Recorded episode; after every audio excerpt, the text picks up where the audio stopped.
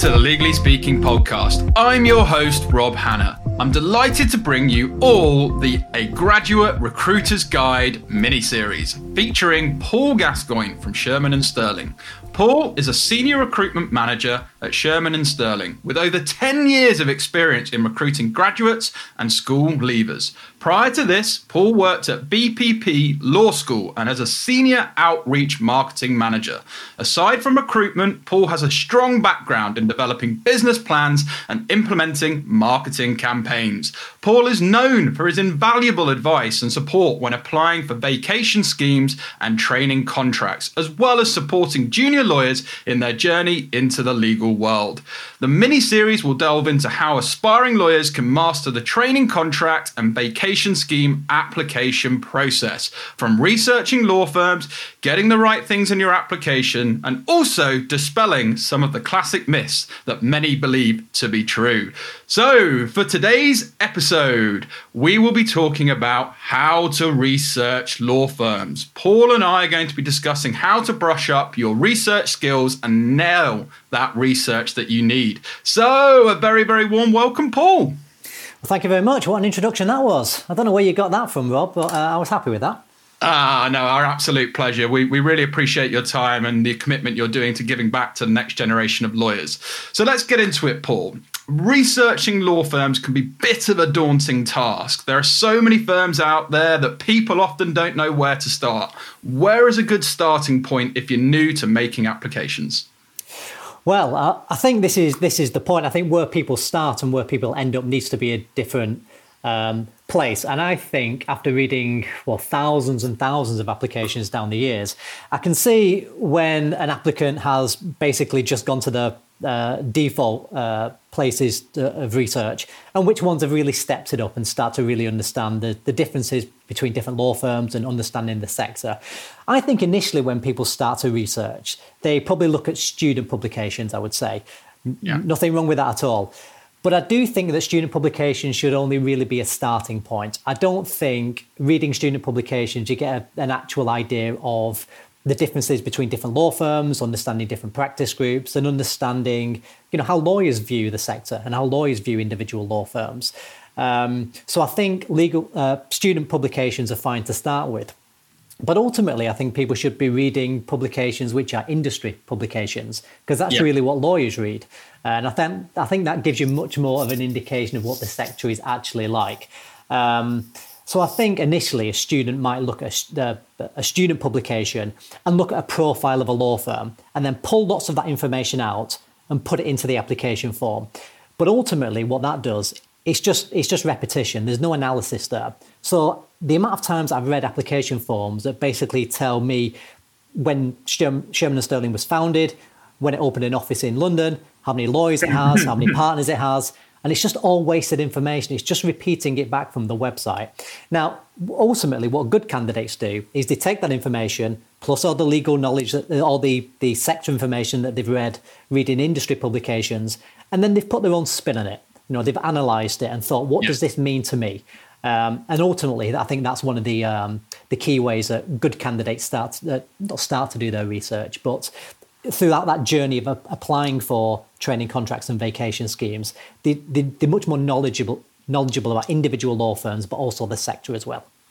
I think that's really good advice because there's two or three things I take away from that. One is do not be the copy and paste application where you've got something off the website, put no thought into it, and then just hoping for the best. And two, really showing why you want to work with that law firm and how you've used that extra research from all of these other um, areas to, to put yourself on best foot forward. Thank you so much, Paul. Really, really valuable. Okay, so what about those listeners that want a career in the law but they're unsure of what practice area is of interest to them? Them? How can they narrow down which firms to research?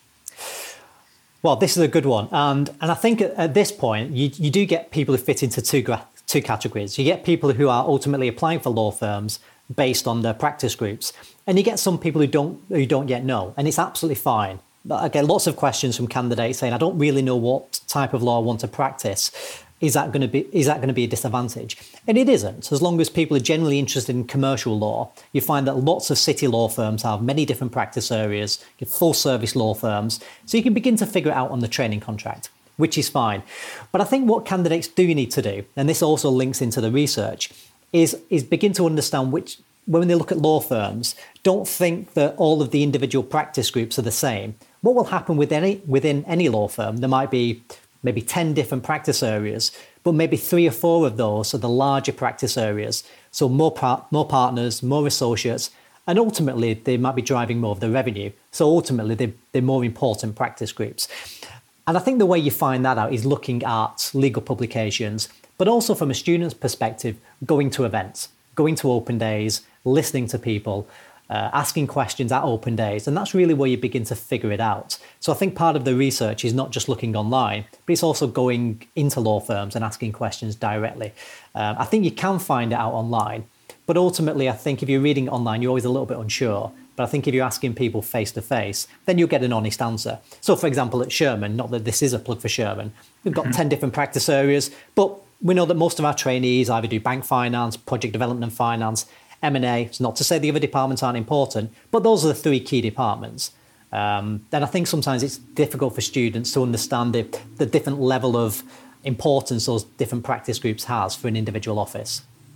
Yeah, no, again, really, really sage, valuable advice. And I know you, you, you've talked a little bit about going beyond the law firm website, graduate booklets, and, you know, you've talked about some of the other publications where people can get the information. One thing you talked about was that industry research and applying that. Is there anything specifically where people have picked out or sites or anything you would shout out to give people a bit more direction in terms of where to go to get that industry information and link it back? I think it, for industry information, the, the Lawyer is a very good uh, publication. Uh, Vault, um, Law.com, all of these, all of these industry publications, not just based in, in the UK, but also in the in the US. Um, I think if if students are reading um, those websites and those publications, then it would generally give you a better insight than than purely student publications. The, the, the other thing that people can do though is do their own research on um, on LinkedIn uh, and look at how many lawyers work in different practice areas. That will give people a good indication. Uh, also, look at the um, uh, the publications which law firms are pushing out. Law firms often do industry publications, they often do press releases, and those will largely be, if you, if you follow a law firm for a long period of time, maybe three, six months, a year, you'll then be able to spot trends in terms of the type of work that they do.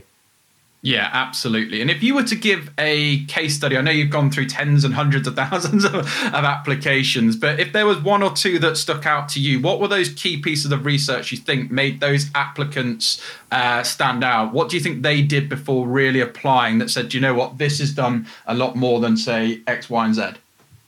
Well, one, I think you're reading something that you haven't read before. And you, you might think that's obvious, but the amount of applications that all sound the same. Um, so I think what people do, they do a very basic amount of research. They will Google the firm, they'll look at a, a deal, and then they'll mention that deal in the application form. What good candidates do are able to talk about something that they are interested in, then talk about a deal that the firm worked on, and we're also able to summarize it in a really concise way that made sense to the reader. Um, and I think that only comes with uh, through, through time and experience of researching that law firm over a period of months.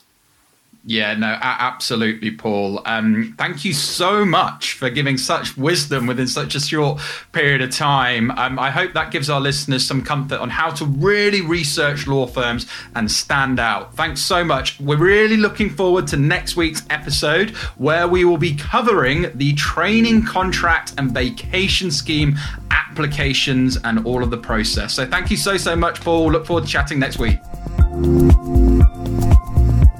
This week's review comes from Rose Carrier. Rose says, so entertaining and insightful. This podcast is an absolute delight to listen to and is so educating. Rob makes it easy to listen to, which is of essence for someone like me who tends to space off when there's too much information at once and not enough interaction. I've also been able to apply the advice he provides here within my daily life, not only as a law student and legal intern, but also as an aspiring solicitor.